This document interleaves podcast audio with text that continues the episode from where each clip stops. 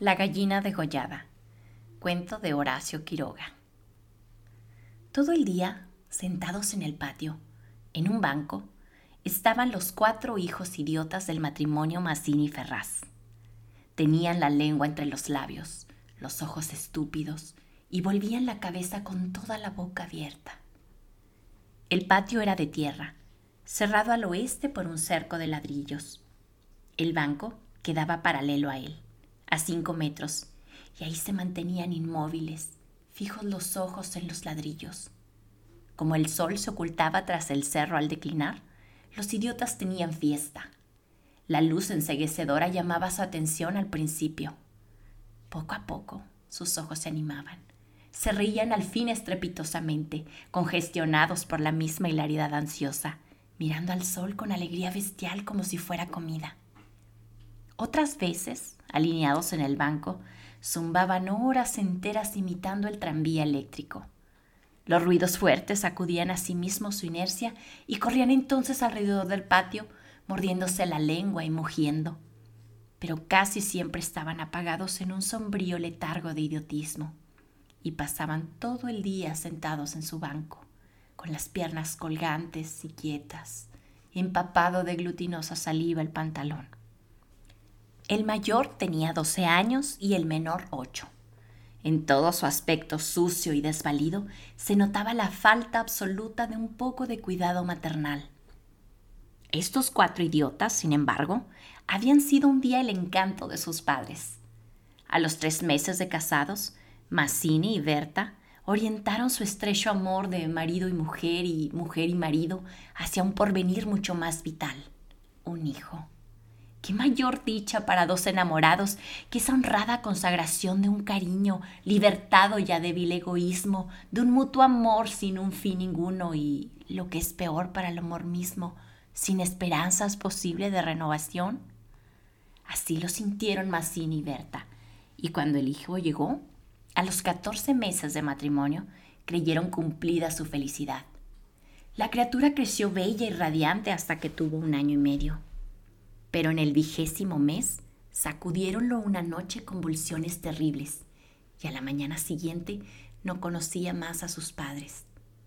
El médico lo examinó con esa atención profesional que es visiblemente buscando la causa del mal de las enfermedades de los padres. Después de algunos días, los miembros paralizados de las criaturas cobraron el movimiento, pero la inteligencia, el alma, aún el instinto, se habían ido del todo. Había quedado profundamente idiota, baboso, colgante, muerto para siempre sobre las rodillas a su madre. Hijo, mi hijo querido, sosollaba ésta sobre aquella espantosa ruina de su primogénito. El padre, desolado, acompañó al médico afuera. A usted se le puede decir, creo que es un caso perdido. Podrá mejorar, educarse en todo lo que le permita su idiotismo, pero no más allá. Sí, sí, asentía Mazzini. Pero dígame, ¿usted cree que es herencia que... En cuanto a la herencia paterna, ya le dije lo que yo creía cuando vi a su hijo. Respecto a la madre, hay allí un pulmón que no sopla bien. No veo nada más, pero hay un soplo un poco rudo. Hágalo examinar detenidamente. Con el alma destrozada de remordimiento, Mazzini redobló el amor a su hijo, el pequeño idiota que pagaba los excesos del abuelo. Tuvo asimismo que consolar, sostener sin tregua a Berta, herida en lo más profundo por aquel fracaso de su joven maternidad. Como es natural, el matrimonio puso todo su amor en la esperanza de otro hijo. Nació éste, y su salud y limpidez de risa reencendieron el porvenir extinguido pero a los 18 meses las convulsiones del primogénito se repetían y al día siguiente el segundo hijo amanecía idiota. Esta vez los padres cayeron en honda desesperación. Luego su sangre, su amor, estaban malditos. Su amor sobre todo. 28 años él, 22 ella, y toda su apasionada ternura no alcanzaba a crear un átomo de vida normal. Ya no pedían más belleza o inteligencia como el primogénito, pero un hijo, un hijo como todos. Del nuevo desastre brotaron nuevas llamaradas del dolorido amor, un loco anhelo de redimir de una vez para siempre la santidad de su ternura. Sobrevinieron mellizos, y punto por punto repitióse el proceso de los dos mayores. Mas por encima de su inmensa amargura quedaba Mazzini y Berta gran compasión por sus cuatro hijos. Hubo que arrancar del limbo de la más honda animalidad ya no sus almas, sino el instinto mismo abolido. No sabían deglutir, cambiar de sitio, ni aún sentarse. Aprendieron al final a caminar, pero chocaban contra todo, por no darse cuenta de los obstáculos. Cuando los lavaban, mugían hasta inyectarse de sangre el rostro. Animábanse solo a comer o cuando veían colores brillantes y oían truenos. Se reían entonces echando fuera lengua y ríos de baba, radiantes de frenesí bestial. Tenían, en cambio, cierta facultad imitativa, pero no se pudo obtener nada más. Con los mellizos pareció haber concluido la aterradora descendencia. Pero pasados tres años, Mazzini y Berta desearon de nuevo ardientemente otro hijo, confiando en que el largo tiempo transcurrido hubiera aplacado la fatalidad. No satisfacían sus esperanzas, y ese ardiente anhelo que se exasperaba en razón de su infructuosidad se agriaron. Hasta ese momento cada cual había tomado sobre sí la parte que le correspondía en la miseria de sus hijos. Pero la desesperanza en redención ante las cuatro bestias que habían nacido de ellos echó afuera esa imperiosa necesidad de culpar a los otros, que es patrimonio específico de los corazones inferiores. Iniciáronse con el cambio de pronombre tus hijos. Y como a más del insulto había la insidia, la atmósfera se cargaba. Me parece, díjole una noche Mazzini, que acababa de entrar y se lavaba las manos, que podrías tener más limpios a los muchachos. Berta continuó leyendo como si no hubiera oído. Es la primera vez, repuso al rato, que te veo inquietarte por el estado de tus hijos. Mazzini volvió un poco la cara a ella con una sonrisa forzada. De nuestros hijos, me parece. Bueno, de nuestros hijos. ¿Te gusta así? Alzó ella los ojos. Esta vez Mazzini se expresó claramente. Creo que no vas a decir que tenga yo la culpa, ¿no? ¡Ah, no! se sonrió Berta, muy pálida. Pero yo tampoco, supongo. No faltaba más, murmuró. ¿Que no faltaba más? Que si alguien tiene la culpa no soy yo. Entiéndelo bien. Eso es lo que te quería decir. Su marido la miró un momento, con un brutal deseo de insultarla. Dejemos, articuló al fin, secándose las manos. Como quieras. Pero si quieres decir, Berta, como quieras. Este fue el primer choque y le sucedieron otros. Pero en las inevitables reconciliaciones sus almas se unían con doble arrebato y ansia por otro hijo. Nació así una niña, Vivieron dos años con la angustia a flor del alma, esperando siempre otro desastre. Nada acaeció, sin embargo, y los padres pusieron en su hija toda su complacencia, que la pequeña llegaba a los extremos límites del mimo y la mala crianza.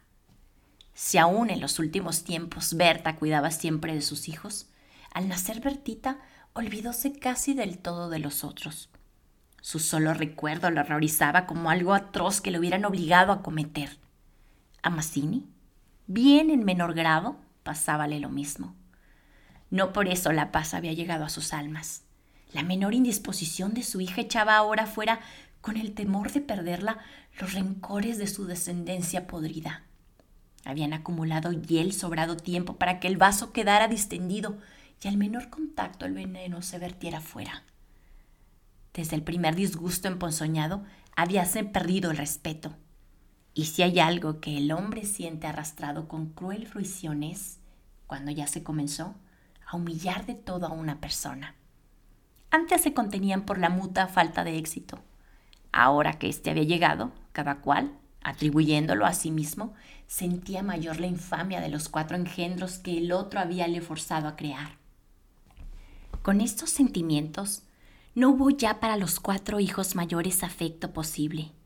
La sirvienta los vestía, les daba de comer, los acostaba, con visible brutalidad. No los lavaba casi nunca.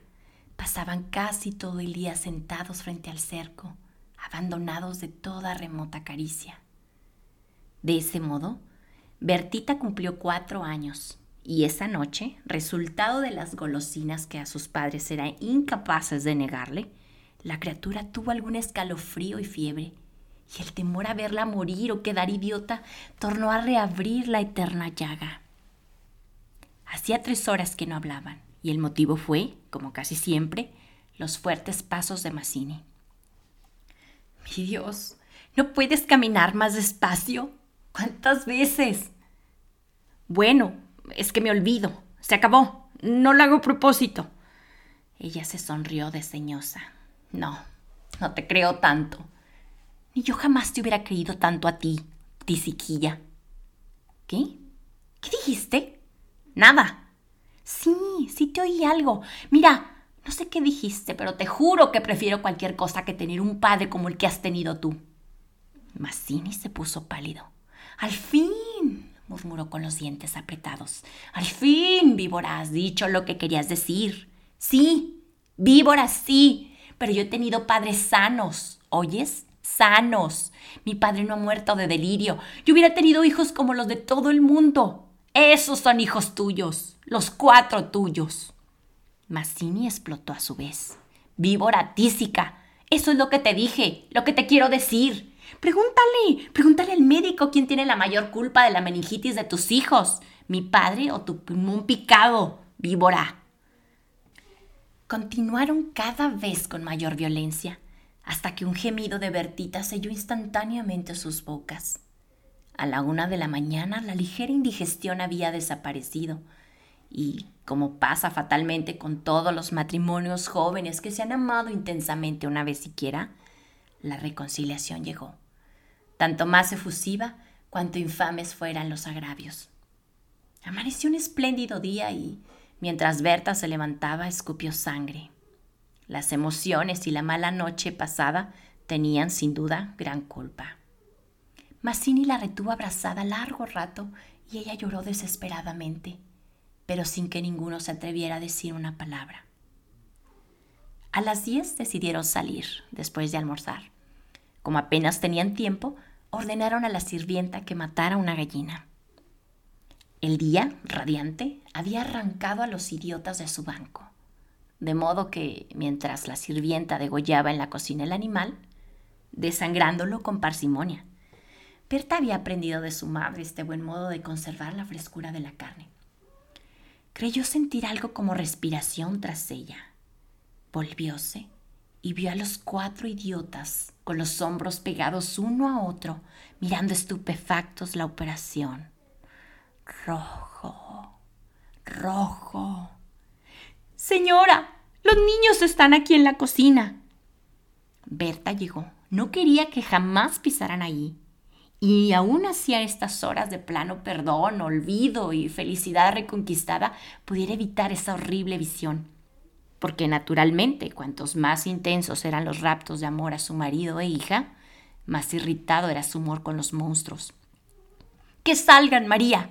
Échelos. Échelos, le digo. Las cuatro bestias sacudidas, brutalmente empujadas, fueron a dar a su banco. Después de almorzar, salieron todos. La sirvienta fue a Buenos Aires y el matrimonio a pasear por las quintas. Al bajar el sol volvieron pero Berta quiso saludar un momento a sus vecinas de enfrente. Su hija escapóse enseguida a casa. Entretanto, los idiotas no se habían movido en todo el día de su banco. El sol había traspuesto ya el cerco. Comenzaba a hundirse. Y ellos continuaban mirando los ladrillos, más inertes que nunca. De pronto, algo se interpuso entre su mirada y el cerco. Su hermana, cansada de cinco horas paternales, quería observar por su cuenta. Detenida al pie del cerco, miraba pensativa la cresta. Quería trepar, eso no ofrecía duda.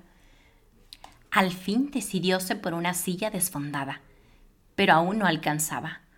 Recurrió entonces a un cajón de queroseno y su instinto topográfico hízole colocar vertical el mueble con el cual triunfó.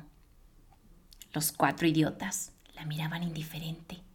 Vieron cómo su hermana lograba pacientemente dominar el equilibrio y cómo en puntas al pie apoyaba la garganta sobre la cresta del cerco. Entre sus manos tirantes vieronla mirar a todos lados y buscar apoyo con los pies para alzarse más. Pero la mirada de los idiotas se había animado. Una misma luz insistente estaba fija en sus pupilas. No apartaban los ojos de su hermana mientras la creciente sensación de gula bestial iba cambiando cada línea de sus rostros. Lentamente avanzaron al cerco. La pequeña, que habiendo logrado calzar el pie, iba ya a montar a horcajadas y a caerse al otro lado. Seguramente se sintió cogida de una pierna. Debajo de ella, los ocho ojos clavados en los suyos le dieron miedo. Soltame, déjame, gritó sacudiendo la pierna, pero fue atraída. Mamá, ay, mamá, mamá, papá. Lloró imperiosamente. Trató aún de sujetarse al borde, pero ya sintióse arrancada y cayó. Mamá, ay, ma. No pudo gritar más. Uno de ellos le apretó el cuello, apartando los bucles como si fueran plumas y los otros la arrastraron de una sola pierna hasta la cocina, donde esa mañana se había desangrado la gallina. Bien sujeta, arrancáronle la vida segundo por segundo. Mazzini en la casa de enfrente creyó oír la voz de su hija. Me parece que te llama, le dijo a Berta. Prestaron oídos, inquietos, pero no oyeron más. Con todo, un momento después se despidieron y mientras Berta iba a casa a dejar su sombrero, Mazzini avanzó en el patio. Bertita. Nadie respondió. Bertita. Alzó más la voz ya alterada, y el silencio fue tan fúnebre para su corazón, siempre aterrado, que la espalda se le heló del horrible presentimiento. Mi hija, mi hija. corrió ya desesperado hacia el fondo pero al pasar frente a la cocina vio en el piso un mar de sangre. Empujó violentamente la puerta, entornada, y lanzó un grito de horror. Berta, que ya se había lanzado corriendo a su vez al oír el angustioso llamado del padre, oyó el grito y respondió con otro. Pero al precipitarse en la cocina, Mazzini, lívido como la muerte, se interpuso conteniéndola. No entres, no entres. Berta alcanzó a ver el piso inundado de sangre. Solo pudo echar sus brazos sobre la cabeza y hundirse a lo largo de él con un ronco suspiro. Fin.